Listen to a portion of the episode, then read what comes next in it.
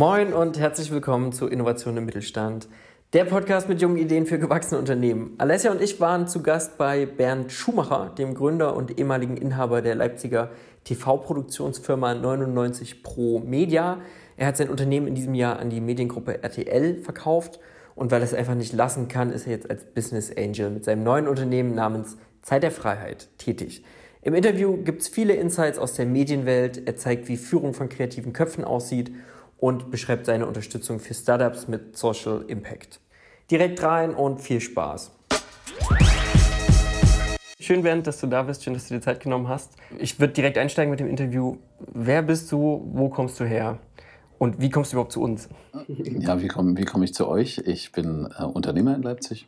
Schon ein paar Tage. Ich habe mich äh, 2000 äh, mit einer Firma hier ähm, gegründet, mit der 99 Pro Media GmbH, die ich in diesem Jahr verkauft habe. Wie komme ich zu euch? Ach, die ich verkauft habe und jetzt ähm, ähm, in einer eigenen Company arbeite, die ähm, ein Business Angel ist. Also ich will mich in Zukunft verstärkt um Startups kümmern und ähm, Gründern die Chance geben, ähm, sie strategisch zu beraten und auch mit Cash auszuhelfen, wenn gebraucht wird. Ähm, wie komme ich zu euch? Ich komme äh, zu euch über eine Empfehlung von Hartmut Schleicher. Das ist ein großartiger Unternehmer für mich in Leipzig. Ein Schlüsseldienst, der ist für mich auch so ein bisschen ein Schlüssel zu dieser Stadt. Äh, er kennt wirklich alle und jeden. Das äh, habt ihr schon ähm, gemerkt. kann ich unterschreiben. und äh, wie habe ich ihn kennengelernt? Ich bin äh, 1994 bin ich äh, mit einem Team mal hier gewesen und oder war das 95? Genau, das kann auch sein. Da war ich für ProSieben schon in Leipzig ähm, unterwegs. Und wir sind nach einer Veranstaltung über den Ring gefahren und kamen an eine Unfallstelle. Und damals ähm, habe ich äh, als Mitarbeiter mit einem kleinen Team sind wir eben angehalten. Das sah nach was Größerem aus. Da waren wirklich 30 äh, Menschen an der Rettungsstelle. Es war ein äh, Wartburg gegen einen Pfeiler gedonnert. Es gab offensichtlich Menschen da drin, die sehr leblos waren. Es hat sich auch herausgestellt, dass einer gestorben ist. Der Fahrer hat überlebt und auf dem Rücksitz kämpften Ärzte um das Leben eines jungen Menschen. Ich dachte, es wäre ein Mädchen, langes blondes Haar. Es hat sich später herausgestellt, es war ein Junge und ähm, es gab, äh, der, der, dieser Wartburg war extrem eingedrückt und es gab einen Menschen, der mit großer, souveräner Stimme die Rettungsarbeiten koordiniert hat und ähm, die Feuerwehr und die Polizeieinsatzkräfte den Arzt dran gewunken hat, jetzt kannst du hier mit deiner Infusion beginnen und so weiter. Das war unfassbar. Ich habe das gedreht und das ist eben sehr angenehm, wenn du etwas dreht, beobachtest. Dann fällst du nicht hinten rüber um oder so. Und das war auch noch eine Phase, wo es völlig selbstverständlich war, auch für die Polizei, dass ein Drehteam einfach jetzt dreht. So wie ich das in Amerika beispielsweise auch gesehen habe. Ähm, war in, in der Zeit auch noch hier völlig zulässig und in Ordnung auch wenn du ja nicht hilfst, aber wir haben natürlich auch nicht im Wege gestanden. Du musst dann wissen, wie du dich bewegst. Und ähm, hinten raus wollte ich natürlich den Boss dieser Rettungsarbeiten, was ich dachte, wäre der Einsatzleiter der Feuerwehr gewesen, sprechen. Und da stellte sich heraus, das war Hartmut Schleicher. Ein Passant, der vorbeigekommen war, der Erste, der die Rettung gerufen hatte und dann alle eintretenden Retter koordiniert hat. Auch das Aufschneiden des Wartbox, er hat diesem René, hieß er, hinten das Leben gerettet. Und ich war extrem beeindruckt über diese Zivilcourage. Und er hat einfach intuitiv gehandelt und so habe ich Hartmut Schleicher kennengelernt. Und also ich muss sagen, der Hartmut ist dann schon auch ein bisschen Tiefstapler. Bei mir hat er die Geschichte sehr abgespeckt erzählt, aber dass er da so ähm, ja, Hilfe geleistet hat, ist auf jeden Fall ja, unfassbar großes Herz. Ja. ja. damit kommen wir, glaube ich, auch in das Herz dessen, was, was es braucht, um ein, ein Unternehmen zu kreieren, zu führen ich warte auf, bin gespannt auf eure Fragen. ja, ähm, also Bernd, mich würde jetzt mal interessieren, ich habe dich ja eben über den Kontakt von Hartmut ausfindig gemacht und ich habe schon sehr, sehr viel über 99 Pro Media und dich gelesen. Da ähm, gibt es ja diverse Artikel und heute bist du aber eigentlich für Zeit der Freiheit hier. Mhm. Ähm, vielleicht kannst du mal ein bisschen erzählen, wie das äh, zusammenhängt und was das auf sich hat. Mhm, genau. Ich habe ja äh, das große Glück gehabt, hier an einem wunderbaren Standort in, in Leipzig ein Unternehmen zu gründen, die 99 Pro Media. Und äh, ich habe mich hier selbstständig gemacht, nachdem ich hier Studioleiter war für Pro7. Ich kam aus der Stadt nicht mehr weg, weil ich hatte mich verliebt in die Mutter meiner Tochter. Und es war klar, das muss Leipzig sein, aber ich habe die Stadt auch geliebt, obwohl mir jeder von außen gesagt hat, wenn du hier gründest, also wenn du in dem Fernsehbereich, äh, damals haben wir noch von nichts anderem gesprochen, gründest, Äh, dann komm doch bitte nach München äh, oder komm nach äh, Köln. Ja, das sind ja so die großen Sendezentren. Hier gab es in Anführungsstrichen nur den MDR. Das war noch völlig unklar, inwieweit der Aufträge von draußen ranlässt. Die haben sich sehr stark, weil die, weil die Spitze kam aus Bayern, sehr stark mit Produzenten aus Bayern beschäftigt. Also die haben hier gar keine Infrastruktur aufgebaut. Also bis heute noch nicht relevant genug, also so wie sie das könnten, denke ich. Und äh, da hat jeder abgeraten. Und ich habe dringend einen Geschäftspartner gesucht, weil ich brauchte eigentlich für strategische Zwecke, ich brauchte jemanden, der weiß, wie man ein Business führt. Ich war ein Autor eigentlich, ja. Ich war auch ein Redaktionsleiter bei ProSieben hier am Standort, aber ich hatte keine Ahnung von geschäftlichen Dingen. Und die Menschen, die ich angesprochen habe, haben abgewunken für den Standort Leipzig. Also habe ich mich selbstständig gemacht, alone. Ja, damals kannte ich den Begriff Business Angel gar nicht und ich hätte auch ehrlich gesagt in dieser Stadt nicht gewusst, wen ich da ansprechen kann. Ja. Hartmut Schleicher. Hartmut Schleicher für, für die Herzseite, ja, definitiv. Ja, für den Mut, es selber zu machen, ja. Der steht für die Menschen, die nach der Wende mit, ohne Know-how einfach angefangen haben, ja. So, das, ja, diese ermutigende Gesamtsituation, die hat mich schon positiv beeinflusst. Aber es hat mir der Mensch gefehlt, der gesagt hat, pass auf, erstens, zweitens, drittens. Ne? Ich habe mich zunächst mal bei der Gründung, habe ich, als ich schon gegründet war, hatte ich rausgekriegt, dass ich irgendwie noch einen Zuschuss von 27.000 bekommen hätte, ja. Aber nicht, wenn du gegründet bist. Ja. Ich hatte irgendwie gelesen, dazu muss man irgendwie, also Arbeitslosenhilfe, ich weiß gar nicht, ob das damals schon Hartz IV hieß, äh, bezogen, äh, beziehen. Und äh, da dachte ich, das ist jetzt vielleicht für diese Gruppe der Menschen, die nichts finden. Also was. Also es gab auch kaum Kommunikation. Also nicht, dass die IHK schlecht aufgestellt war, aber ich, mir war nicht klar, dass du da, dass man sich diese Informationen natürlich schon besorgen muss. Also von Unternehmensgründung keine Ahnung, jeden Fehler gemacht, den man machen kann. Ähm, und ich hatte auch kein Geld. Und ich habe ein Jahr lang gebraucht im ersten Jahr, um mir ein Sichtgerät leisten zu können. Also ein Gerät, wo ich die damals noch Tapes, Kassetten aus der Kamera sichten kann, bevor ich in den Schnitt gehe. Was natürlich schon ganz hart die Zeit reduziert, in der du ein Produkt herstellst. Ja? Und das waren 10.000 Mark noch. Ja? Äh, das hat ein Jahr gedauert, bis Wie ich mir das denn Geld verdient in, in, in, dem Jahr? Wir haben Beiträge, äh, Beiträge produziert. Ich war ja schon, ich habe ja äh, für die Reporter gearbeitet. Das war damals ein Pro7-Format, wo ich vor der Kamera war. Da gab es dann Honorare. Die Produktion hat Pro7 direkt übernommen und wir haben kleine Beiträge gemacht, vier, fünf Minuten für Magazinsendungen. So hat das angefangen. Und mein, meine Idee war aber in Leipzig zu starten als Produzent, dann eben ohne Partner, mit der klaren Vision, einmal ganze Fernsehformate herzustellen, was damals relativ verrückt klang, weil die Sender im Grunde damals noch alles in-house gemacht haben. Es gab praktisch keine Produzentenkultur in Deutschland, ganz wenige. Es gab eigentlich nur ähm, Formate, die übernommen wurden von extern, die hier äh, über Lizenzen, äh, Produzenten über Lizenzen, äh, nimm mal Deutschland sucht den Superstar, ist eine internationale Lizenz, die dann hier in Deutschland hergestellt wird. Ja, aber so frei deutsche, in Deutschland kreierte Formate, das, das wurde dann möglich. Ja. Wir haben 2003 äh, äh, unsere erste DocuSoap gemacht, eine mehrteilige Reihe. Zu, damals hat die Bild getitelt Jüngste Mutter Deutschlands. Ja. Ein Mädchen aus Bayern, die mit 13 ein Baby bekommen hat. Ne? Und das denkt man zwar heute nicht mehr, aber 2003 war das noch ein riesiges Tabu, Teenie-Mutter. Auf ja. jeden Fall. Gibt es aber, gibt's aber heute natürlich, ist es viel bekannter und wenn deiner Schwester das passiert ist, dann machen wir jetzt kein Fass auf. Ne? Wie sieht es bei deiner Mutter aus? Hat sie eine ältere Schwester? Ne? Aber damals war das ein, ein Riesending. Und wir haben eine zwölfteilige, zwölfteilige Serie daraus produziert für ProSieben. Das war für ProSieben die erste DocuSoap. Und damit haben wir uns hier am Leipziger Standort haben wir gezeigt, dass es Leipzig ja gar kein Nachteil ist. Wir haben natürlich in, in Franken äh, produziert. Ich hatte, war ja vorher schon als Reporter durch die Welt gekommen. Ich hatte mal äh, als Korrespondent gearbeitet. Ich war schon in Israel und ich habe ja keine Angst, über die Grenzen zu überwinden sozusagen und schon gar nicht in Deutschland. Also ist klar, dass du auch am Leipziger Standort überall realisieren kannst. Ja. Ähm, aus der sehr erfolgreichen Soap ist dann zwei Jahre später We Are Family entstanden, 2005. Das war unser erster Hit. Das war ein tägliches Format für ProSieben. Und damit sind wir wirklich eine Company geworden. Was ich ursprünglich wollte, ich eigentlich nur frei arbeiten für mich, selbstständig entwickeln aber als es dann Formate wurden, kam plötzlich nochmal die richtige Frage auf mich zu, wie gründet, was ist eigentlich ein Unternehmen, ja? Dann hatte ich nicht mehr fünf Mitarbeiter, hatte ich bei der Auftragsvergabe, ja, sondern dann hatte ich irgendwann 20, ja.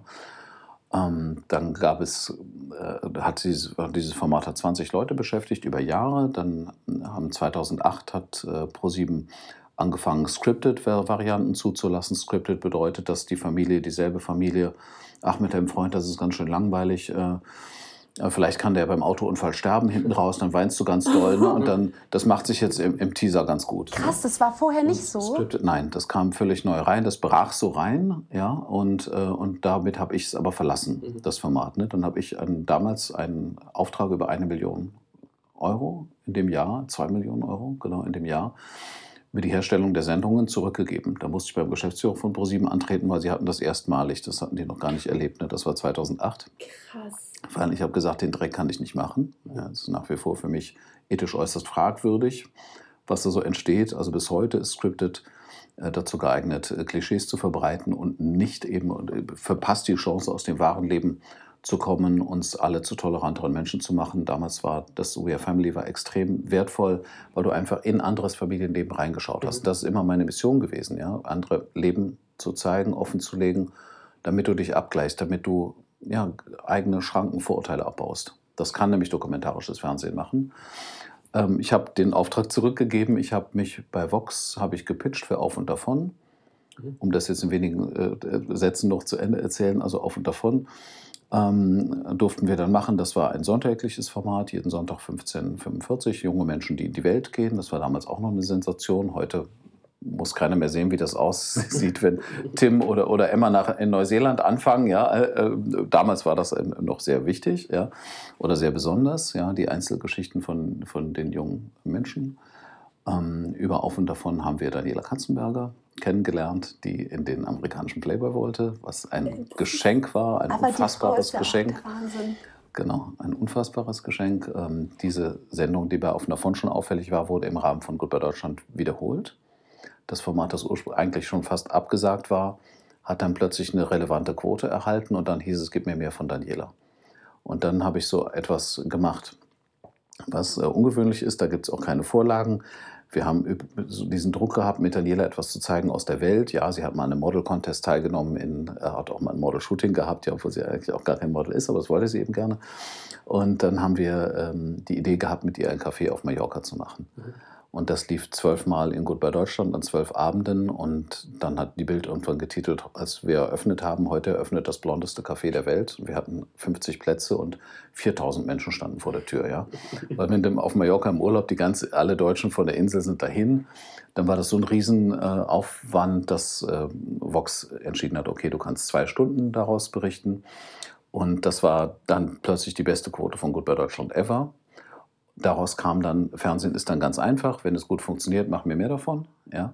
Dann hat sie ihr eigenes Format bekommen und das war dann eigentlich der Durchbruch für uns als Produzenten hier. Dass wir Daniela Katzenberger, also die erste weiblich besetzte Personality Soap in Deutschland gemacht haben. Als in Amerika die Kardashians begonnen haben, haben wir hier die Daniela Katzenberger entwickelt. Ein Mädchen aus Ludwigshafen. Das ist verrückt. Seid ihr noch im Kontakt? Ja, wir sind noch im Kontakt, aber beschränkt sich heute, ist, produziert ja inzwischen Endemol, also wir haben sie lange begleitet, über sieben Seasons. Ja. Wir sind darüber zu Gut bei Deutschland reingekommen. Wir haben dann keine Differenzen eigentlich gehabt, aber mit der Heirat sozusagen hat sie sehr, sehr viele sich ganz persönlich doch sehr stark zurückgenommen, hat dann eher so eine Rolle gespielt. Das passt wiederum nicht so stark zu mir. Sie ist aber wirklich reich geworden dabei. Wir haben wirklich einen sehr fairen Deal gehabt. Sie hat ihr Lebens, kann mehr als ihren Lebensunterhalt bestreiten, definitiv. Und uns hat es auch extrem gepusht. Es war wirklich eine sehr relevante Zusammenarbeit, weil wir haben gelernt, was ein Brand ist. Wir haben ähm, Produkte rausgebracht unter ihrem Namen. Wir haben 2012 die, das drittmeistverkaufte Buch produziert. Ne, das war auch wieder so eine crazy Entscheidung, weil ich gesagt habe, lass uns eine Biografie machen. Alle dachten, sie machten, tatsächlich dachten viele Angebote kamen in Richtung Schminkbuch. Ja. Und sie, also sie kann viel, aber das kann sie nicht. Ne? Sie kann sich nicht schminken, das kann sie gar nicht. Ja?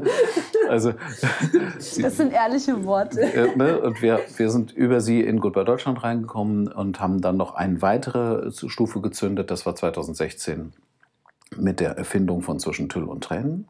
Ein Brautkleidformat, täglich 17 Uhr bei Vox.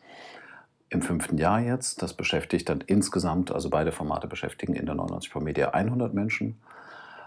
Ähm, Was ich habe dann Menschen, wenn ich da kurz einhaken darf? Hauptsächlich Autoren, ähm, Aufnahmeleiter. Wir haben eine Produktionsabteilung, natürlich groß, insgesamt 15 Kollegen. Ähm, dann braucht so eine größere Gruppe natürlich auch schon Verwaltung, ja, Personaler, Personalabteilung, äh, Finance, Buchhaltung, äh, eigene Buchhaltung. Das wuchs wirklich sehr groß raus und ich als Einzelgeschäftsführer habe wirklich hauptsächlich noch den Geschäftsführer gemacht. Ich war sehr wenig kreativ unterwegs. Ich bin aber eigentlich vom Herzen ein Formatentwickler. Ich muss versuchen, ähm, mediale Ereignisse zu kreieren, die uns ein Stück weit nach vorne bringen. Wir haben 2016 den Aster, 2015 den Asterweg produziert, 2014 begonnen, 2015 ein Jahr lang, 2016 den Deutschen Fernsehpreis gewonnen für die beste Dokumentation des Jahres. Und dann, wenn ich dann irgendwann mit zwischen Tüll und Tränen ist, so viel massive wirtschaftliche Fragestellungen sind da aufgekommen, ich für mich als Einzelgeschäftsführer, dass ich gesucht habe, diese Geschäftsführung zu teilen, habe intern aber nicht mehr besetzen können. Ja, es gab in meiner Gruppe immer wieder den Versuch, ich habe versucht, die Geschäftsführung zu teilen, damit ich stärker kreativ arbeiten kann. Ähm, 2019 äh, ist mit äh, Theresia Franke, mein äh, Head of Finance, die Finanzgeschäftsführerin hätte werden können, hat sich äh, entschieden, nach Thailand auszuwandern. Hat dann, durfte von Thailand zwar für mich ausarbeiten, aber konnte jetzt nicht Co-Geschäftsführer der Company sein. Mhm. Und ähm, deshalb bin ich in diesem Jahr in einen Exit gegangen, habe eine externe Lösung gesucht und wir haben mögliche Partner angesprochen und das Interesse war riesig, unsere Company zu übernehmen. Und jetzt sind wir dort gelandet, wo die meisten Aufträge äh, laufen. Ähm, äh, ich habe verkauft an die Mediengruppe RTL Deutschland. Ne? Das ist meine Erfolgsgeschichte. Ja, mit, mit dem Ziel, aber die, die 100 Kollegen denen eine Zukunft zu geben. Ja, weil wir haben natürlich, sind Leute dabei, die begleiten mich 15, begleiten mich 20 Jahre, die haben Familien gegründet. Ja, die wollen natürlich, ne, ich, ist nicht immer ein Exit, ich habe Geld verdient, schön, für mich jetzt alles gut, sondern ich, ich sehe die Leute ja in der Stadt. Ja, wenn du 100 Feste hast, hast du nochmal 100 freie Menschen, die du beschäftigst. Ja, wir haben eine Gruppe von Auszubildenden. Und denen habe ich im Grunde auch noch etwas geschenkt. Zuletzt, mir war klar, dass wenn wir bei Fernsehen bleiben 2020, ihr guckt schon kein Fernsehen mehr, kaum noch, ja, müssen wir in die Streamer rein. Und es ist im letzten Jahr, in diesem 2020er Jahr noch gelungen, zwei der großen berühmten Streamer ähm, äh, mit zwei der großen, großen Streamer in Auftragssituationen zu kommen. Ja, ich möchte jetzt nichts vorwegnehmen, weil also gibt es dann noch Pressekonferenzen, wenn die Produkte rauskommen. Ähm, aber ich kann schon sagen, um welches Feld es geht. Es geht um True Crime. Es geht um Miniserien im Feld True Crime. Das liebe ich. Ne? Also dokumentarische Geschichten. Das habe ich der Company noch überlassen und dann hast du fantastische Macher, die das machen. Jetzt mache ich mal einen Punkt. Was ist dann? Dann kommt natürlich ein gewisses Geld rein, ja, in die, in die Mutter-Company. Ich, ich habe eine Mutter der 99 Pro Media GmbH, das ist die 99 Pro Group GmbH gewesen. Da ist das Geld dann jetzt angekommen. Und was machst du mit deinem Geld? Ja, klar, ich bin ein bisschen älter, ich musste was zurücklegen für mich, für meinen, äh, so, diesen sogenannten Lebensabend, der irgendwann dann auf dich zukommt. Ich habe auch eine Tochter, aber das ist ja schnell weggelegt. Ja, so, ich fahre kein Ferrari oder sonst was. Und was machst du sonst Sinnvolles mit dem Geld? Ich möchte mich also gerne als Business Angel betätigen oder tue das jetzt. Die Company heißt, damit es nicht zweimal 99 Pro gibt, Zeit der Freiheit. Das mhm. ist unser neuer Name. Und in der Zeit der Freiheit werden wir ähm, ja, uns an Startups beteiligen. Gibt es da schon eine Richtung, an was ihr euch beteiligen wollt? Ähm, da äh, jeder, der sich mit Exit und so auskennt, weiß, es gibt ein Wettbewerbsverbot jetzt für mich in der Branche. Ne? auf eine bestimmte Zeit. Und das macht ja auch gar keinen Sinn, weil ich darf als, es war auch mein Kernberuf, äh, äh, als Creative Director in der Mediengruppe RTL, äh, die Geschäftsführung dort beraten. Die Inga Leschig, die neue Geschäftsführerin der 99 Pro Media und der RTL Studios, in Produktionen. Und es macht ja, es ist ja klar, dass während ich dort noch beratend tätig bin, kann ich nicht gleichzeitig in dem Feld etwas, ein Konkurrenzprodukt ähm, äh, entweder starten oder, oder, oder beraten. Ja. Jeder, der sich in den Medien selbstständig machen will, kann meinen Rat for free haben. Ja, natürlich bin ich da stark. Ja. Ähm, und ansonsten darf es jedes Feld sein. Also wir beschäftigen uns gerade mit einem Darmhygieneartikel, der in neuer Form rauskommen könnte oder rauskommt, eigentlich rausgekommen ah. ist. Und da geht es dann nach der Startup-Phase ähm, darum, äh, ins Unternehmen reinzuwachsen, also relevantes Produktangebot zu machen. Ähm, eine Kollegin von mir, Esther Vogel, hat ein Buch geschrieben, Liebe im Napf, über äh, Kochen für Hunde. Ja, das, das gucke ich mir auch an. Ne? Also es, manchmal gibt es auch nur einen Dialog. Ja, ich muss mich jetzt nicht zwingen, ich will mich auch in nichts reinkaufen. Also wir wollen uns in nichts reinkaufen, was, ähm, was gar keinen Cash erfordert. Mhm. Ja. Ja, wenn, wenn du nur als Berater eine Personality bist wo, und du sagst, du willst eine große Firma gründen, ich sage, nein, eigentlich verkauf doch dein Gesicht, geh doch als Speaker, ja, dann werde ich kaum sagen, und ich nehme aber 15 Prozent. Mhm. Ja, sondern wenn du es nicht brauchst, brauchst du es. Kann aber sein, dass du Cash brauchst dann spricht man über eine Beteiligung. Ähm, ich finde das gerade voll spannend, weil wir ja gerade auch äh, so bei diesem Thema Startup gelandet sind mhm. ähm, und ihr wollt die ja unterstützen oder du willst die unterstützen. Ähm, was würdest du denn sagen, vor allem auch rückblickend, ähm, was war für dich wichtiger? Ist es das Kapital oder sind es die guten Kontakte? Weil ähm, ich glaube, wir haben so ein bisschen die Erfahrung gemacht, dass das auf jeden Fall eine Frage ist, die man sich in Startups einfach stellt, weil man manchmal auch ein bisschen abwägen muss. Ja, also ich, ich glaube, die Kontakte werden überbewertet. Wenn du, wenn du weißt selber, wenn du als selbstbewusst mit einem guten Spirit in den Club gehst, okay, das können wir gerade nicht, ja. Du ja, weißt, dass du je, jeden, jeden Kontakt haben kannst. Ja, also konzentriere dich auf, fokussiere dich auf dein Produkt. Alle okay. wiepern immer nach Kontakten. Nein, vergiss es. Kontakt.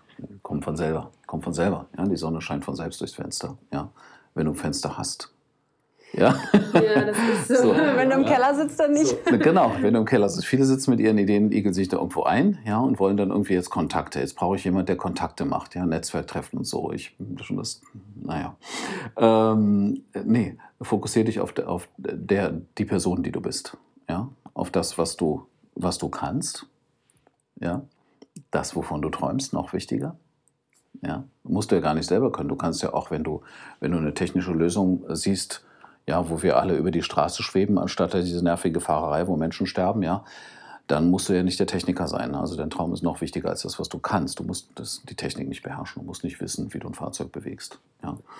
Aber äh, du musst wissen, wer du bist, glaube ich. Ne? Das, ist, das ist entscheidend. Und da, dass ich da in dem Punkt Hilfe brauchen könnte, das hätte ich überhaupt am wenigsten erwartet, würde ich heute sofort jedem raten. Ne? Sprich doch mal mit einer Gründungsberaterin, die aber deine Personality meint mhm. dich meint. Ja? Oder mit einer Psychologin gehen wir mit einer Psychologen spazieren. Ja? So, das ist das Erste, wovon man gar nicht denkt, das brauche ich jetzt. Ne? Das, das, ist aber etwas, was du brauchst. Ne? Du musst schon wissen, wer du bist. Man merkt ja sofort, ob dir jemand gegenübertritt, der für das steht, was er liebt und ist und macht. Ne? Das merkst du unmittelbar. Das ist die erste Botschaft, die du brauchst, um den anderen zu überzeugen. Ja, es ist mein ganzes Herz ist da drin. Ne? Ja, das stimmt. Hartmut Schleicher Beispiel. Ne? Ja, der ist Schlüsseldienst. Wenn du ein Problem hast mit deinem Schlüssel, dann kannst du Sonntag kannst du probieren, Sonntag äh, früh um 8. Hat der schon im Kopf, okay. Ne?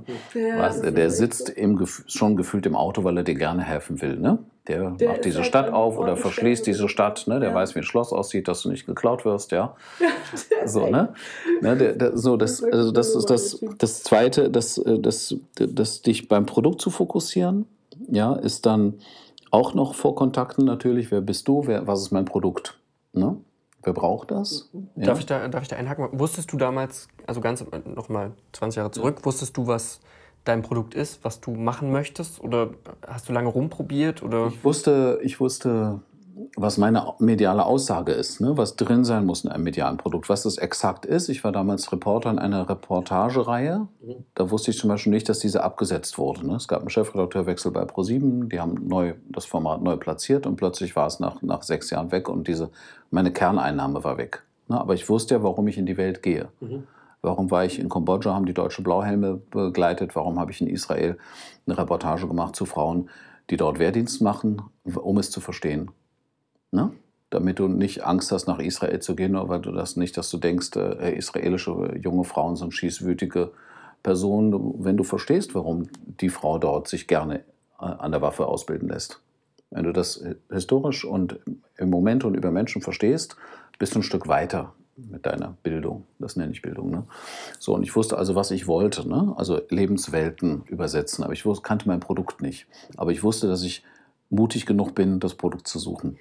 Ja, so das wusste ich. Also da war ich schon relativ klar. Was ich nicht hatte, war ein Mentor, der mir erklärt, was ist eigentlich ein Business. Kundenversprechen. Wie entsteht ein Preis?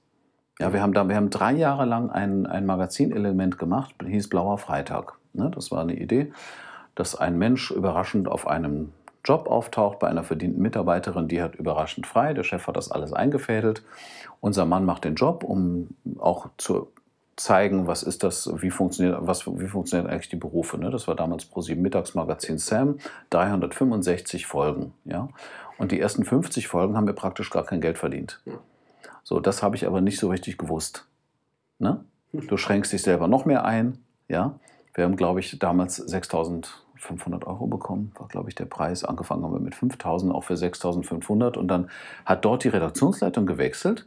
Das wäre, würde heute auch gar nicht mehr möglich sein, weil heute die Redaktionsleiter überhaupt mehr über Geld sprechen dürfen. Claudia Riemer hieß die, selber vorher Produzentin gewesen. Was kriegt dann dafür? Ich sage 6,5. Ja, das guckt sich, das reicht doch gar nicht. Da hat mir der Kunde gesagt, ich, ihr solltet doch 10 kriegen dafür, ne? Sag ich, da hätte ich jetzt nichts dagegen, ja. So, das war historisch Glück. Ich habe wirklich einfach nur Glück gehabt, ja. So wie wenn dir jetzt jemand freiwillig das Doppelte geht, weil er sagt, so, so rechnet sich das nicht alles, ja. Ja. Das wird doch nichts. Ja, Deine Massage für 8 Euro, nee, ich gebe dir jetzt mal 80. ist So, wie sage, Weißt du, so habe ich es gelernt. Ja. Weißt du so, ne? Du kannst einen Massageservice aufmachen, du kannst alles haben, ja. Du hast vielleicht in hawaiianische Lomi Lomi gelernt, ja. Ich kenne hier eine Frau, die das macht, ja. In Leipzig, du kannst alle, wenn du die Massage dann für 8 Euro anbietest die Stunde, dann, dann kannst du es nicht schaffen. Ne? Und ich wusste nicht, Preisgestaltung kannte ich nicht. Ne? Das hat definitiv gefehlt, auch sehr, sehr schmerzhaft gefehlt. Ne? Ich war mir einfach nicht klar, was das Produkt wert ist. Ja? Und der Kunde nimmt es normalerweise natürlich auch geschenkt. Ne? Ja, das sind die wenigsten, die sagen, hey, so rechne noch mal nach. Und Das deshalb hatte ich auch, deshalb hat es auch lange gedauert, bis ich überhaupt ein paar äh, Sachen Cash hatte. Ich wusste nicht, wie man an einen Kredit kommt. Mhm. Vielleicht war es auch ganz gut, aber ich bin auch kalvinistisch erzogen und meine Oma hat gesagt, leider von Fremden kein Geld und niemand, niemand war mir fremder als die Bank. Ja?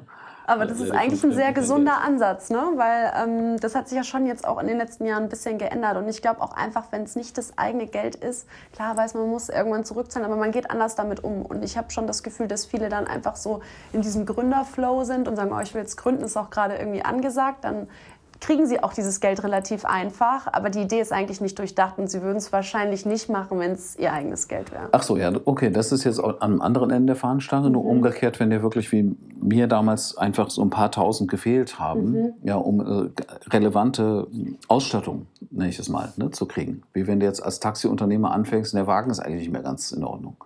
Das ist schlecht. Klar, also das sind ja auch durchdachte Sachen. Ne, und es deshalb wäre ne? jemand, der äh, von Business eine Ahnung gehabt hätte, einen Finance-Plan, sowas hatte ich gar nicht, ne, gemacht hätte. Das, äh, das, die Frage war ja, was hat mir damals gefehlt? Ne? Das war da definitiv das. Ne?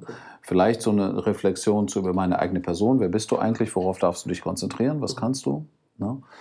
Und weil da vielleicht auch ganz klar wird, was kannst du nicht? Und dann hätte ich vielleicht noch drauf kommen können, ohne dass jemand sich an mir beteiligt, dass ich aber vielleicht wenigstens mich da beraten lasse in dem Feld, das an mir gefehlt. Ne? Und so eine Beteiligung hätte sich auch damals, würde man heute sagen, ich habe ja einen Exit gemacht, hätte auch früher vielleicht einen Exit machen können, ähm, lohnt sich ja für den, der sich beteiligt. Normalerweise, wenn der Gründer eine gute Idee hat. Ne? Das ist so. Kann zumindest passieren, ja. Ähm, ist dieses ganze, dieses ganze Mediengeschäft, in dem du dich bewegt hast, nicht eigentlich hoch riskant, weil man ja immer wieder auf Ideen kommen muss, ähm, jemanden finden muss, der die kauft und oder bezahlt und dann muss die auch noch durchhalten, dann muss die auch noch beim Publikum ankommen. Wie übersteht man das, bis man dann wirklich mal eine Sache hat, die wirklich äh, gut funktioniert? Und, und wie macht man dann weiter? Wie kommt man dann wieder in den Flow und ist wieder kreativ und bleibt nicht stehen? Also ja, das äh, Mediengeschäft ist hochriskant, das stimmt. Ne? Ähm, und die Lösung kann nur, äh, also du kommst nur in eine Sicherheit rein, wenn du in eine serielle ähm, Programmierung kommst. Genau. Dafür ist es dann umso lohnender, wenn das geschieht. Ne? Das Format jetzt zwischen Tüll und Trennen, bei, war jetzt hier bei meiner Tochter, da saß ich da kurz auf der Couch und die Schwiegermutter sozusagen stellt das an, ja, voller Begeisterung, ja. Das erreicht Frauen zwischen, weiß ich nicht, zwischen 20 und ähm, 60, Mhm. ja. Ähm, eine ganz schlichte Idee eigentlich, ja. Ähm, beschäftigt bei, bei in der 99 Pro Media 50 Menschen, ja, jetzt im, im fünften Jahr. Ne? Der, die Idee ist eine serielle Programmierung. Ist es schwer, sich einfallen zu lassen? Ja. Ne? Ist es hart, in, in den Pitch zu kommen? Ja. Ist es hart, eine Bewährungsprobe, also auf Sendung zu gehen? Natürlich. Ne? Und trotzdem muss man es ja versuchen. Kannst, kannst du das kurz beschreiben, wie das, wie es ab. Also wachst du früh auf und denkst dir, das ist es? Oder bildet man Teams? Ja, das passiert ständig. Dann, genau. Okay. Be beides, ne? Beides. Es gibt so drei Wege eigentlich. Also Auftraggeber haben so eine Kernidee. Mhm. Ja, könnt mich, mach doch mal was so in die Richtung. Okay. So, das ist das eine. Ähm, das zweite ist, dass du wirklich so nachts aufwachst und sagst, das muss es sein. Ja, das passiert ja ziemlich oft so als Produzent, so als Medienschaffender, als Kreativer. Ne? Davon sind wir weit entfernt, Hagen. wir sind nicht so kreativ. Also bei solchen Sachen, glaube ich, also ich zumindest. Du bist äh, unfassbar kreativ, weil du ein Mensch bist. Ja, und äh, sag ich dir gleich mal Lektion 1, du könntest morgen in mein Formatentwicklungsteam eintreten, wenn du nur diesen einen Satz ausschaltest. Der Glaube an deine eigenen unfassbaren Möglichkeiten ist natürlich hier extrem wichtig. Ne, da ist nichts, da ist das leere Blatt Papier. Ja? Und das musst du schon, ne, du musst, es gibt so ein Grundgefühl, dass sich das füllt. Aber wir haben das eigentlich alle. Wir haben es vielleicht verlernt, ja, durch, durch äh, prekäres Schulsystem, sage ich mal heute. Definitiv auch universitäres System prekär. Warum haben einige der großen Lieder keinen Studienabschluss, manche nicht mal einen Schulabschluss? Ja, weil sie irgendwann rechtzeitig äh, zu etwas gefunden haben, äh, statt zu repetieren und, und Leistung, sogenannte Leistung abzuliefern, ja, also nach, nach, Vorgaben, die gleichzeitig für Millionen gelten. So kommen wir nicht weiter ne? in, in, in, der, in der Geschichte. Ähm, aber jeder von sich heraus, du weißt, wie du als Kind gemalt hast und irgendwann kommst du auf die Idee, ich kann gar nicht malen. Hm. Und dann bröckelt das ab. Wie viele Leute sagen, ich kann gar nicht singen. Ja, dann wird eben kein Sänger aus dir. Ne? Ja. Das, ist, das ist so der, der, der, der, innere, innere Monolog. Ja? Ja, total. Ist, ähm, ist bei uns entscheidend. Es ist hochriskant, du kannst dich auch nicht darauf verlassen. Ja, und als meine Tochter zur Welt kam, weiß ich noch, da hatte Pro7 gerade, da hatten wir so Magazinformatierung gemacht. Bis dahin, das war noch vor ähm, der Teenie-Mama und vor unserer ersten Docu-Soap, also die wir gemacht haben. Ähm, nein, Quatsch, stimmt gar nicht. Das war nach der Teenager-Mama, aber vor, vor We Are Family, vor unserem ersten Dauerauftrag mhm. sozusagen, ne? vor unserer ersten seriellen Programmierung. Und seitdem haben wir durchweg serielle programmiert. Ne? Ähm, das, und da kam sie, als sie zur Welt kam, hatte ProSieben gerade die Einkaufspreise, und ich hatte schon prekäre Preise, das hatte ich ja kurz erläutert, gesenkt um 15 Prozent pauschal alle. Ja. So, und dann gucke ich so, was habe ich in meinen letzten ersten drei Jahren gemacht? Zwischen 12 und 15 Prozent Gewinn. Da war noch gar kein Gehalt von mir drin. Sag ich, na super, okay, dann kommt deine Tochter zur Welt. Und dann überlegst du richtig hart, was kannst du machen? Ich kann fotografieren. Dann sage ich, dann schlagen, mache ich Fotograf. Da weiß ich, dass ich am Ende des Tages 25, äh, 250 Euro habe, wenn ich es gut mache oder wenn ich nicht gerade für eine große Zeitung arbeite, mit kleinen Tageshonoraren, sondern wenn ich selbstbewusst wenigstens diese Fotogeschichte äh, mir suche und, und dieses Motiv verkaufe. Und da habe ich schon hart überlegt, was, was, was verdient denn tatsächlich, tatsächlich Geld. Ne? Und ähm, dann äh, hat sich es aber wie soll ich das sagen, durch die Wucht, dass so ein, dass, dass mein Mädchen da in mein Leben gekommen ist, habe ich eben angefangen, auch wirtschaftlich auf das Wirtschaftliche zu schauen. Haben sich die Dinge positiv verändert und wenn du, das ist in unserer Großhirnrinde, glaube ich, drin, wenn da eine Aufgabe auf dich zukommt, dann, dann wachsen dir diese Kräfte zu. Daran glaube ich fest. Also das ist so. Ja, also es wird dir etwas einfallen. Das war ja die Frage. Ich mhm. bin in der Kreativwirtschaft unterwegs, wird mir etwas einfallen. Ja, es wird mir etwas einfallen. Und dann habt ihr auch gesagt, es gibt auch Kreativtechniken. Du kannst auch im Brainstormings etwas erarbeiten. Ähm, sei so frei, das musst du ja auch erstmal hart lernen. Teile deine beste Idee sofort in einem Kreis von fünf, sechs Leuten oder wie wir hier sitzen, vier Leuten und hör dir gut zu, warum das jemanden überhaupt nicht berührt. Mhm. Und schon entwickelt sich das. Also es gibt Techniken, mit denen du eine Formatidee entwickeln kannst. Und der Rest ist dann Überzeugung. Wenn du glaubst, dass es sein muss, dann gibt es auch jemanden, der irgendwo da draußen ein Programm macht, der das, der, der, der das mit dir glaubt. Ne? Sehr spannend. Ich finde vor allem, also ich finde es vor allem voll, ähm, ja, das hört sich einfach, man hört da gerne zu, wenn du von den Menschen sprichst, die dich irgendwie die ganze Zeit begleitet haben und mit denen du dich umgibst und mit denen du deinen Traum da verwirklicht hast. Und man muss ja dazu sagen, das sind ja nicht irgendwie ähm, also ich weiß nicht, vielleicht nicht nur oder auch, wie auch immer, also es sind ja nicht so private, also man trifft sich nicht im privaten Bereich, sondern man hat ja eben auch diesen geschäftlichen Bereich zusammen. Und ähm, wie, wie hast du das wahrgenommen? Also wie sieht Führung für dich aus oder wie hast du das mit dir ausgemacht? Und ähm, ja, was waren da vielleicht auch so ein bisschen die Herausforderungen? Also was hast du da über die Jahre dazu gelernt? Genau, ich, hab, ich wusste gar nicht, was Führung ist. Ja.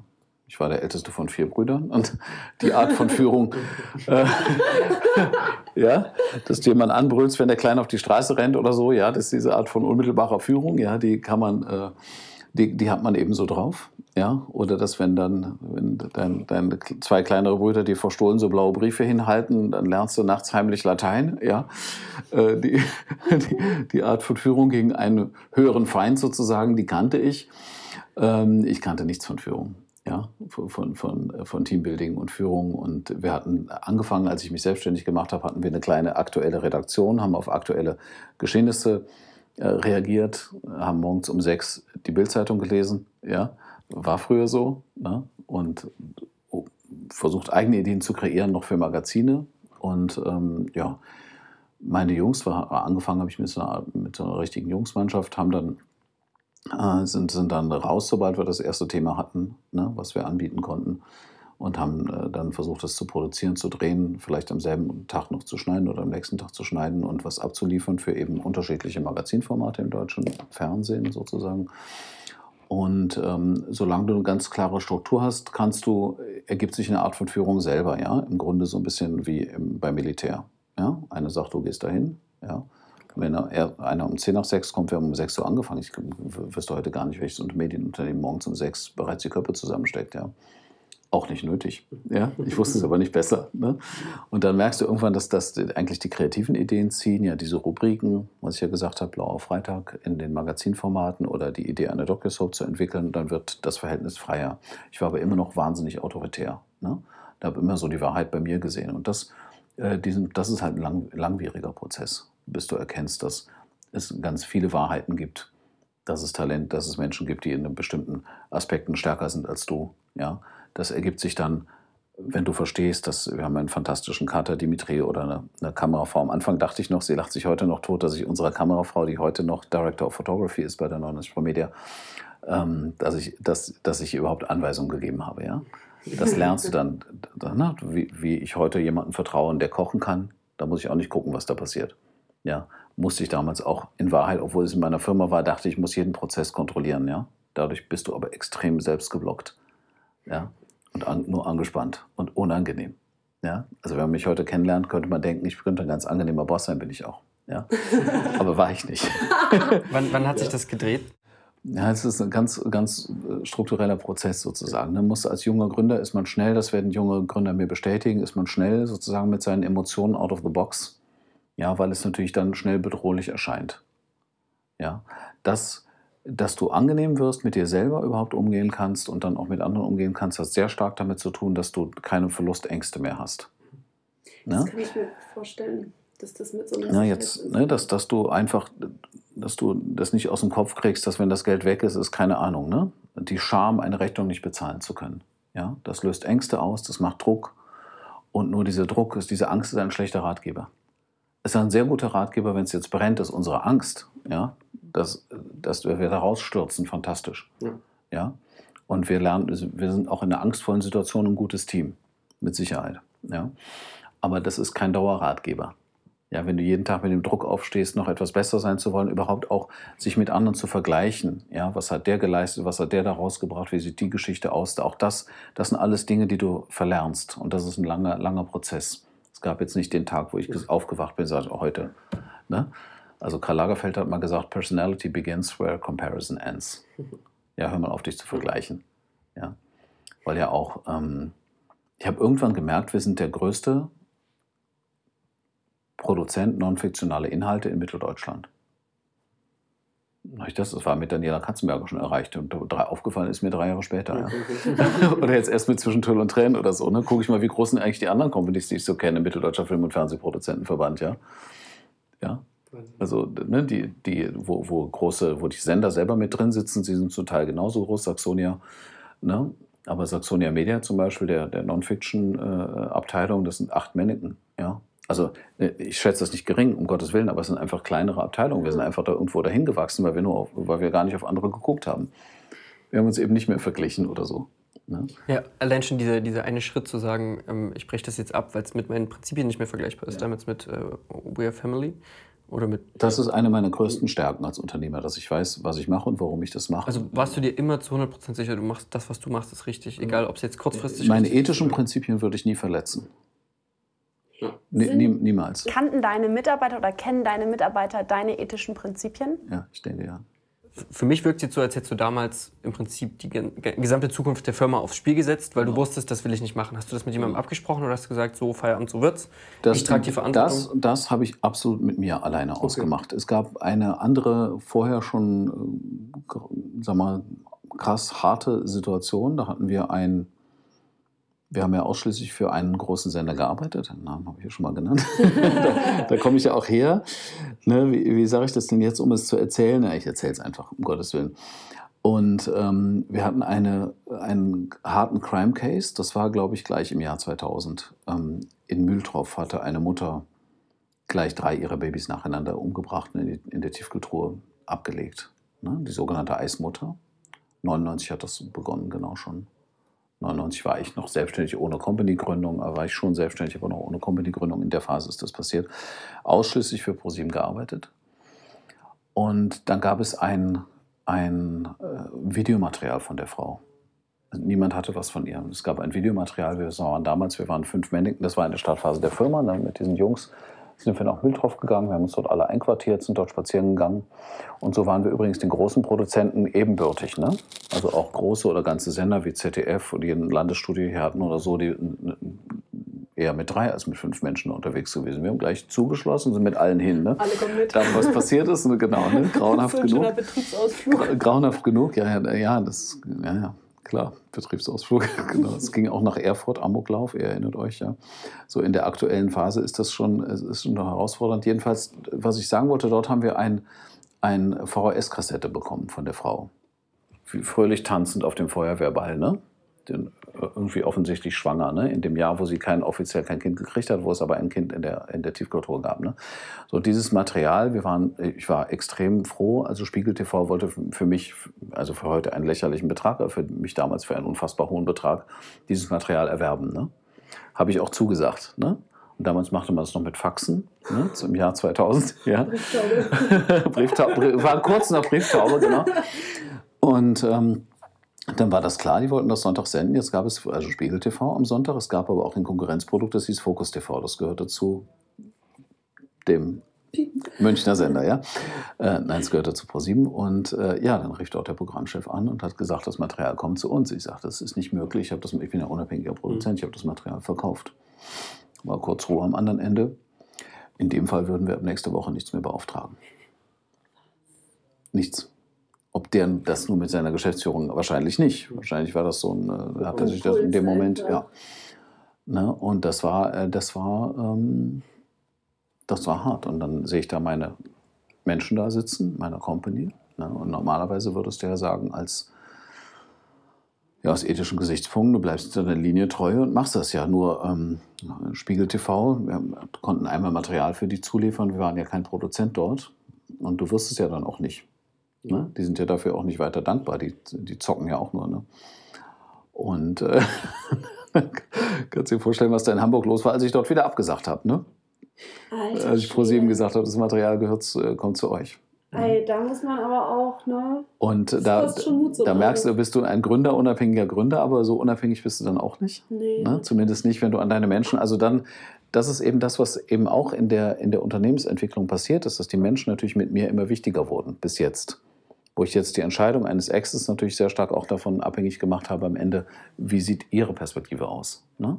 Mhm. Also weil diese, ich glaube, wir lernen, dass wir diese vertikale Hierarchie, ähm, da gibt es einen Unternehmer und da gibt es Mitarbeiter. Das klingt schon, das Wort, es, es mhm. muss, wir brauchen ganz andere Wörter, wir brauchen ganz andere Begrifflich, Begrifflichkeiten. Ja, das mhm. sind eigentlich Co-Unternehmer. Ja, das sind die Creator. Deshalb haben wir auch gesagt, die 99er. Ich auch.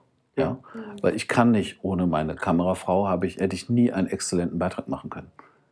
Ja, und ohne den Mut ähm, eines ganzen Teams in den Kosovo zu fliegen, äh, die deutschen Soldaten dort zu begleiten, ne?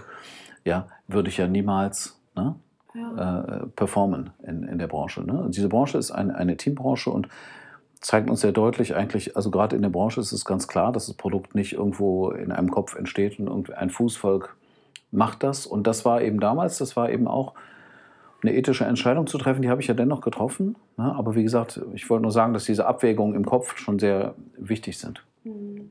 Ja. Wie ist das jetzt, wenn du bei ähm, Zeit der Freiheit hast du ja auch eben ähm, ein Team und wenn du Leute einstellst, machst du das selber? Ähm, setzt du dich mit denen ins Vorstellungsgespräch und hast du da so ein Feingefühl entwickelt jetzt? Äh, ich, ich, hatte auf der, in der 99 Pro Media haben wir uns auch vielfach verfahren, weil ein Unternehmen verfährst du dich ja auch und ich hatte auch mal einen, einen Geschäftsführer mit drin, der auch zum teilweise Einstellungen gemacht hat und ähm, später haben wir das wieder aufgelöst. Also er war dann nicht mehr Geschäftsführer und es hat sich sein, die Einstellungen haben sich nicht als nachhaltig erwiesen. Ja? Weil der wie seine eigene Agenda so war, Menschen mit einem anderen Mindset eingestellt hat, für die es sehr stark um die sogenannte Karriere geht. Ja, mhm. ich sage, die Karriere machst du von selber als Filmemacher, wenn du an dein Ding glaubst. Ne? Du wirst mhm. schon sowieso famous und wirst auch irgendwann Geld verdienen. So grundsätzlich sagen, das ist meine Ansicht.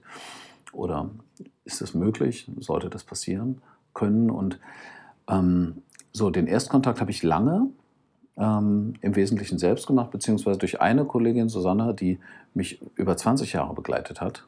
Die hat auf den Erstkontakt, eine von uns beiden hat eingestellt. Ja? Weil da etwas zwischen den Menschen ist, unabhängig von den faktischen Qualifikationen Ne? Mhm. Und, aber auch, weil ich mein großes Bedürfnis habe, ehrlich aufzulegen, was äh, aufzudecken oder gleich zu vermitteln, was ich eigentlich möchte. Das ist, glaube ich, in dem Einstellungsprozess auch wichtig. Und da sehe ich ja, wie du darauf reagierst. Ja, für mich ist absolut wichtig, dass du wahrhaftig arbeitest, ja, keine, nichts dazu empfindest. Und wenn irgendwas auf dem Dreh mal nicht funktioniert oder irgendjemand schlägt sich dir die Tür zu, dass du das auch so erzählen kannst, wie es ist musst dir keine Storys ausdenken. Ja? Wahrhaftigkeit ist total wichtig, auch wenn Dinge nicht funktionieren. Es ist wichtig, dass wir darüber sprechen, warum das nicht passiert. Ne? Und ich habe mich, ja, in der Zeit der Freiheit sind wir zu zweit jetzt. Ja, habe ich, Kollegin habe ich persönlich eingestellt. Äh, die, äh, Julia Neuer, die, unsere Ansprechpartnerin sein, wird sehr kommunikationsstark für, für junge Gründer. Und ähm, ich habe lange, als wir noch, ja, also bis wir, glaube ich, 50 Menschen waren in 99 Media, habe ich auch jeden Praktikanten noch gesehen. Ja. So, definitiv, wenn es ein Mediengestalter wurde, weil auch die eine Person, die dich jahrelang begleitet, die kann absolut was dazu tun. Mir war es schon wichtig, um auch den jungen Auszubildenden klarzumachen, du bist wichtig, du bist entscheidend. Ja? Wenn du als 18-Jähriger reinkommst, 18 reinkommst bei mir und einer der älteren EPs entwickelt ein Thema und, und du findest es gern langweilig, dann konfrontiere ihn damit sag, dass es dich nicht abholt oder mach einen Vorschlag, was du daraus machen würdest, dass es dich interessiert. Wie, wie übergibt man dieses Denken jetzt an die nächste Führungsgeneration sozusagen? Genau, das ist, das ist sehr interessant. Also wir haben jetzt einen sehr glücklichen Zeitpunkt, dass wir eine sehr starke Ebene der Executive Producer, also der eigentlich inhaltlich verantwortlichen Macher haben. Das sind Menschen, die wirklich in dem Spirit in meinem Spirit arbeiten. Mit Patricia Fritsche habe ich zwischen Till und Tränen entwickelt. Nicht ich alleine, mit ihr gemeinsam. Ja, sie macht gerade eine neue, entwickelt eine weitere Daytime äh, für Vox. Ähm, Caroline Schneider, die das Format jetzt ähm, führt, mit Sina Rieck, die, hab, die sind ja lange Jahre mit mir gegangen. Die führen ja faktisch die Arbeit aus. Und wir haben jetzt eine Geschäftsführerin, die äh, sehr strategisch sehr klug natürlich diese Werte erkennt, versteht und weiß, in welchem Feld sich genau die 99 Pro Media in der Mediengruppe entwickeln kann, wofür sie steht. Ja, wobei die Media auch ja als Company bestehen bleibt im Markt. Sie produziert auch für andere Anbieter. Ja, auch weiter fürs ZDF. Wir haben ja eine Redaktion, die ZDF Zeit macht und der Michael Beck beispielsweise, der äh, die ZDF Zeit bei uns entwickelt, der brauchte eh nicht viel von Bernd Schumacher. Ja, und insofern ist dieser Spirit definitiv drin. Ja, denke ich. Sag mal, ähm, Ben, wie ist denn das jetzt für dich? Du hast am Anfang, hast du ja erzählt, dass du so einmal die Woche noch bei 99 Pro Media äh, durch die Hallen stratzt. Und ähm, das war ja nun jetzt 20 Jahre lang eigentlich dein, dein Leben und du hast ja. das geführt. Und ich frage mich schon so ein bisschen, wie fühlt sich denn das jetzt an? Ja, erstaunlicherweise, hm, dass, dass ich nicht mehr führe, fehlt mir null. Ja, ich muss nichts führen. Ja, ich habe gestern Dimitri und Karina, zwei Kollegen, eine so 15 und 10 Jahre äh, sind die bei uns drin, die machen gerade ein, äh, kreieren, schneiden gerade ein neues Format. Ne? Ähm, ich habe nicht das Bedürfnis, da eine Zwischenabnahme zu machen, also die Qualität zu kontrollieren, weil ich eh weiß, die schaffen ein großartiges Werk. Da wird jeder Satz stimmen und jeder Schnitt stimmen.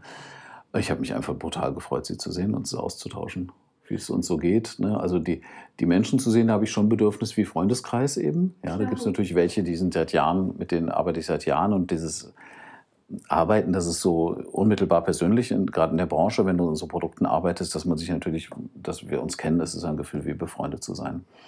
Und das fühlt sich also gut an. Und siehst du jetzt manchmal so ein paar Sachen ähm, aus einem anderen Auge, wenn du durchläufst? Merkst du dann eher so, ah, okay, das könnte ja. sich jetzt ganz anders als damals, als ich noch da irgendwie. Ja, das, äh, das, das Geile ist, dass ich jetzt so unverhohlen stolz sein kann auf das, was da passiert.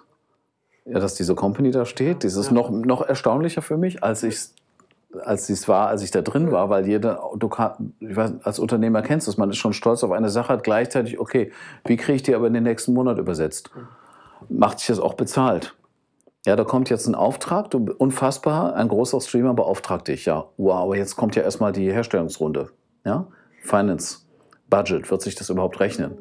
Ja, du hast immer sofort, bist immer von einer Aufgabe in die andere, du hast dieses, ähm, Nathalie Beke, die ist ja Unternehmensberaterin für Wegener und Trefflich, hat versucht, so etwas zu etablieren bei uns mal in einem Workshop, das nennt sich Zwischenfreuen.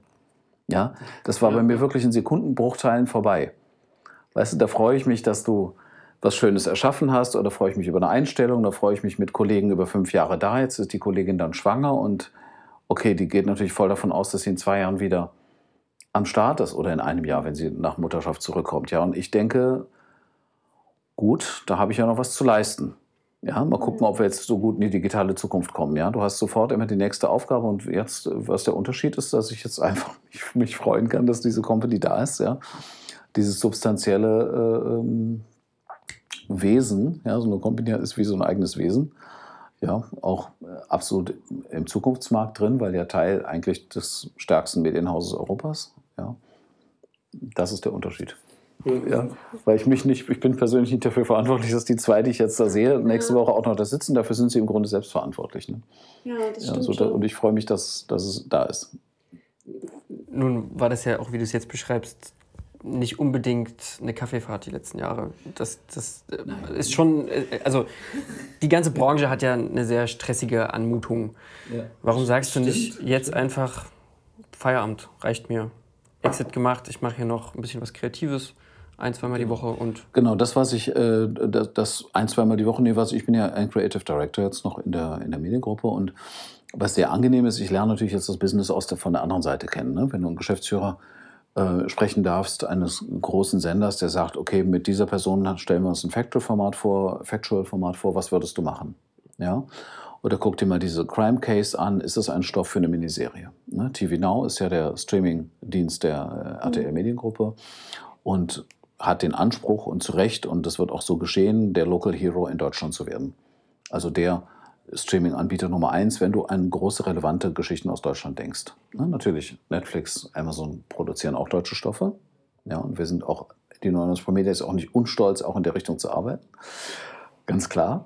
Ja, because, sag einem 18-Jährigen, was du machst. Ja, dann sagt der Vox, oh, okay, ich glaube, meine Oma guckt das. Ja, oder meine Mutter. Ich will jetzt Vox gegenüber auch nicht, nicht unfair werden, ja, aber äh, der hat natürlich ganz andere YouTube-Streaming-Anbieter. Ja, und das, da würde er heute sofort Netflix denken. Und die Idee ist jetzt, den TV Now in diese Position auch zu bringen, zumindest wenn du an deutsche Inhalte denkst. Ja, so, daran bin ich beteiligt und das ist für mich halt nicht wie Arbeit. Es ist deshalb nicht wie Arbeit, weil ich ja für die überhaupt nicht dafür zuständig bin, dass das in irgendeiner Form wirtschaftlich ist. Ich sehe den Monats- oder Jahresabschluss nicht. Ne? Ich habe schon eine Verantwortung, indem ich natürlich einen Stoff entwickle oder befördere oder auch, habe ich jetzt gerade den Leipziger Produzenten mit TV Now verbunden. Ja?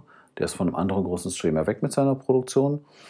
Und ähm, da hat es aus unterschiedlichsten Gründen nicht funktioniert und ist jetzt bei TV Now mit einer extrem relevanten deutschen Geschichte, deutsch-deutschen Geschichte, eine Geschichte, äh, die zu DDR-Zeiten sich ereignet hat, hier unfassbare Geschichte.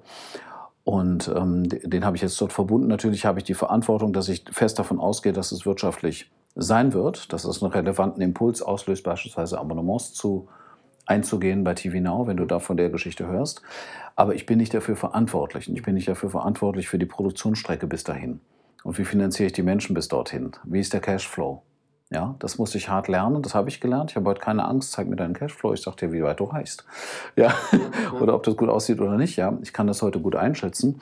Ich habe für meinen Lagebericht als Mitteldeutsch, als Mitteldeutsch sage ich schon, als mittelgroßes Kapitalunternehmen schreibst du einen Lagebericht neben deinem Geschäftsbericht. Also wenn du 10 Millionen Umsatz erreichst im Jahr, ich habe vor drei Jahren haben wir das erste Mal 10 Millionen Umsatz erreicht mit der 99 Pro Media. Da habe ich ähm, noch vier oder fünf Tage gebraucht, mit, mit Theresa, mit unserem Head of Finance, um diesen Lagebericht zu erstellen. Man hat immer wieder angefangen. Heute haben wir das im Kern in zwei Stunden geschrieben. Ne? Ich kenne mich damit schon aus ich kann, ich, ich versuche selbstverständlich eine wirtschaftliche Lösung herzustellen, aber ich bin nicht dafür verantwortlich. Und das, der Rest ist, das heißt, es ist ausschließlich Spaß. Es fühlt sich für mich nicht mehr wie Arbeit an. Es oh, das sind sonnige Aussichten.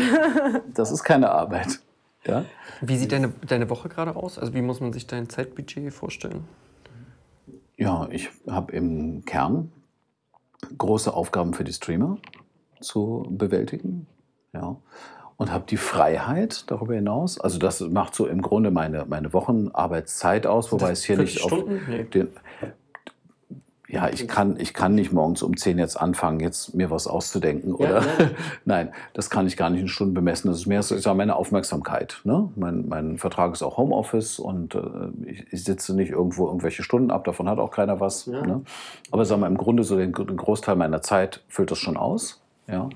Wobei da viele Dinge sind, die eben keine Arbeit sind. Wenn ich mich jetzt in einen großen, das ist ein anderer deutsch-deutscher Stoff, einlese, die Dokumentationen sehe dazu oder, ich, oder die Podcasts höre oder was immer dazu erschienen ist, du musst, arbeitest hier erstmal rein in ein Thema oder dann Kontakt aufnehme zu Protagonisten. Das ist dann ja meine Arbeit, die mich dann auch ausfüllt über die Woche hinweg, aber eben ohne Arbeit zu sein. Und gleichzeitig habe ich die Freiheit, ähm, finde auch die Zeit, weil ganz ehrlich, als Geschäftsführer der 99 Pro Media hatte ich grundsätzlich eine Sechs-Tage-Woche. Ja. Ich hatte abends Treffen, Meetings. Anders scheint es nicht zu gehen. Früher noch physisch, oft mit unseren Kunden in Köln, in München. Ja. Oder auch hier mit Mitarbeitern, da möchtest du mal jemanden wiedersehen, da möchte ich jemanden persönlich sprechen, ganz klar.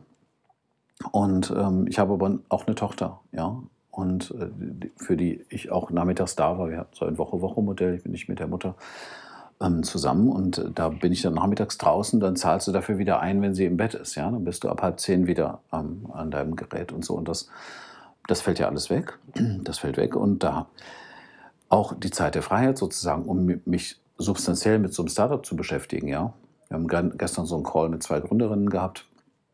Das ist dann keine Arbeitszeit, es kommt ja mehr darauf an, das einzuschätzen, dir das vorzustellen. Ne? Das ist dann vielleicht in der Zeit der Freiheit zwei Stunden Arbeit die Woche für mich. Ja? Und äh, da kommt es auch nicht auf die Arbeitszeit an. Ja? So sieht es also. Das, ähm, nicht, nicht wie Arbeiten ist das. Ich beschäftige mich mit, mit zukünftigen großen Produktionen, jetzt für TV ja. Now auf der einen Seite, ohne Arbeitszeitkonto. Das kann auch mal sein, dass ich am Sonntag mich da reingucke in Netflix-Serien beispielsweise, um zu gucken, wie wir Doku-Fiction produzieren. Welche Möglichkeit gibt es, Dokumentarisches mit fiktionalen Elementen zu verbinden? Ich muss mit, werde mir noch 1000 Stunden Netflix aufladen in den nächsten Monaten. Ja, weil da fantastische Sachen Man sieht ja dann auch so Serien und so aus einem ganz anderen äh, Blickwinkel oder aus einem das, ganz anderen Auge. Kann man das noch genießen eigentlich, sag mal? Absolut. Absolut. Das geht noch. Absolut, absolut. Ähm, wir waren ja gerade ähm, hast du erzählt, dass du mit zwei Mädels von einem Startup ähm, telefoniert hast letzte Woche.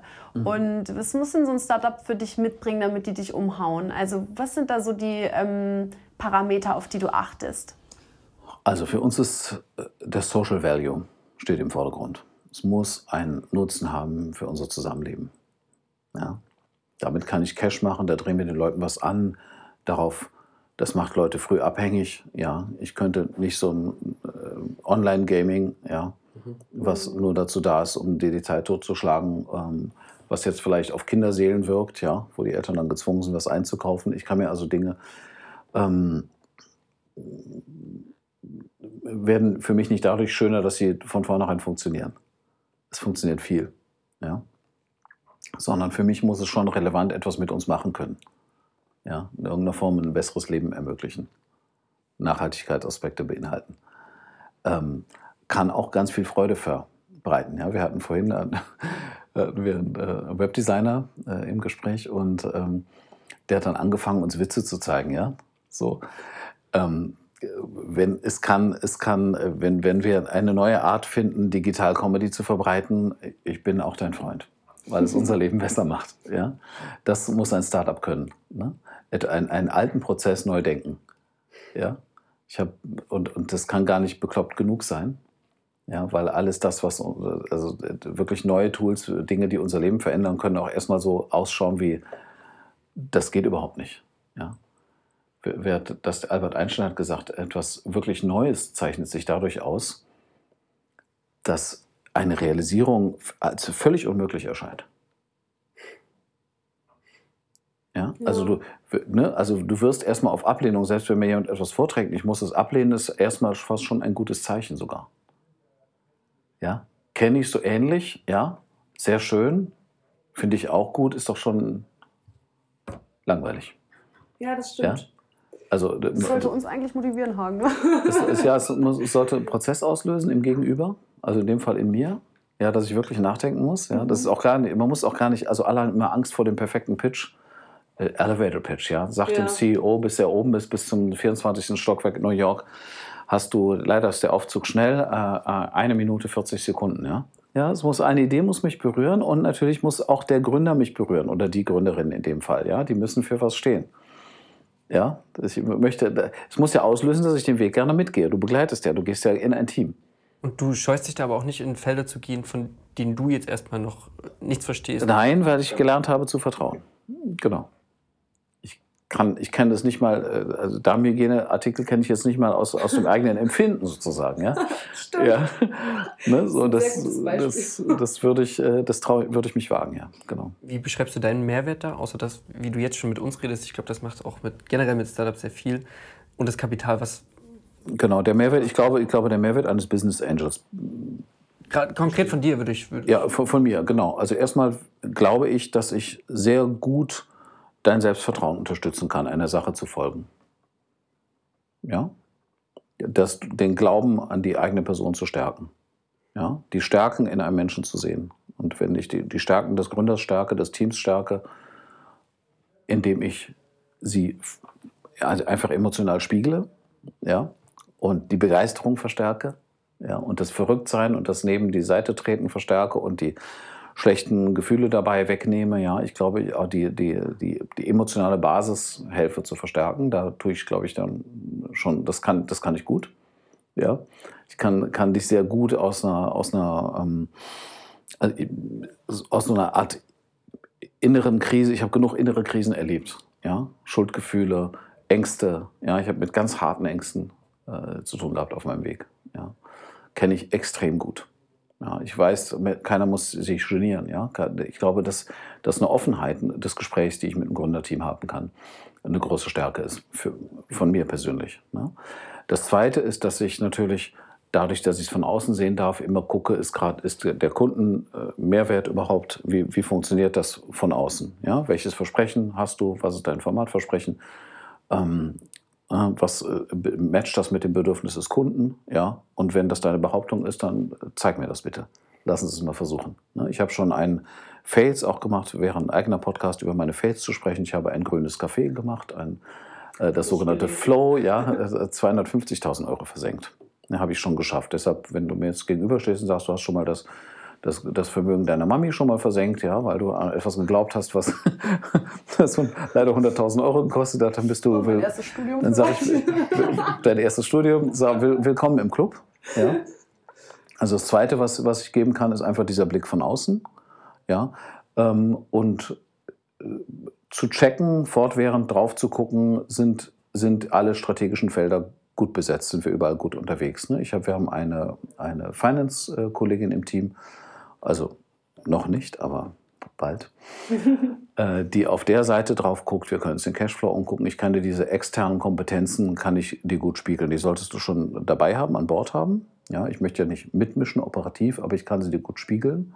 Ja, ich kann da gut beraten. Ähm, ich kann die Kommunikationsstrategie in einer Sekunde einschätzen oder in einem Bruchteil von Sekunden. Zeig mir deinen Auftritt, ich gucke, match das mit deinem Produkt, sprich, sprich das Menschen an. Ich weiß, wie man das evaluieren kann. Ja, ich könnte Teams bilden, die dir deinen Instagram-Auftritt ähm, evaluieren und so. In jedem Feld habe ich äh, einen guten Zugriff auf Menschen. Das heißt, der Blick von außen ist das zweite und das dritte ist einfach Cash.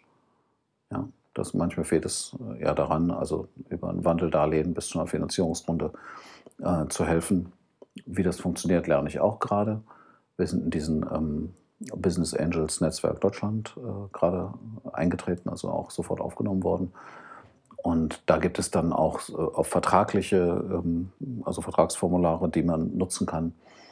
Und da auf kurzem, wenn beispielsweise ein, ein, ein Unternehmen jetzt ein Business Angel reinnimmt, es, es muss auch nicht ich sein. Ich kann auch sagen, ich könnte zwar das Geld stellen, aber ich bin in dem Feld jetzt doch kein guter Berater. Ja, weil da vielleicht originäre Kompetenz gesucht wird. Ja, ich kann auch nur vermitteln, ich kann auch nur mal ermutigen, ja. Ich kann auch nur dir einschätzen, ob du mit deinem Thema beispielsweise in die große Öffentlichkeit kommen kannst. Das ist auch so eine Stärke, die ich mitbringe. Das, das ist so das Feld, aus dem du was beziehen kannst bei mir. Ähm, ja, würdest du als, ähm, also aus Sicht eines Unternehmers, gibt es da so Sachen, wo du dich immer noch wunderst, wo du immer noch denkst, wie kann das denn eigentlich sein? Ja, klar. Also, äh, also Cash ist ein, eine sehr interessante Größe. Ja. Da kann man sich ganz schön verfahren. Ja. Also deinem Cashflow. Ja, das ist, das ist sehr, das ist fast wie ein unabhängiges Wesen manchmal, was das durch deine, durch deine Company läuft, ja. Ähm, alles stimmt und trotzdem ist der Cash nicht da. Ja. Wird jeder kennen, ja. Dann Zahlen, Ergebnisse zu lesen, Rücklagen zu bilden, ja. Ähm, du bist dir völlig safe, ja, und äh, trotzdem kommst du äh, an einem bestimmten Punkt, bist du plötzlich out of cash, ja. Das sind so auf, auf der wirtschaftlichen Ebene sind das, ich war auch überrascht, ähm, also ich bin auch umgekehrt überrascht worden schon. Ne? ja, ja.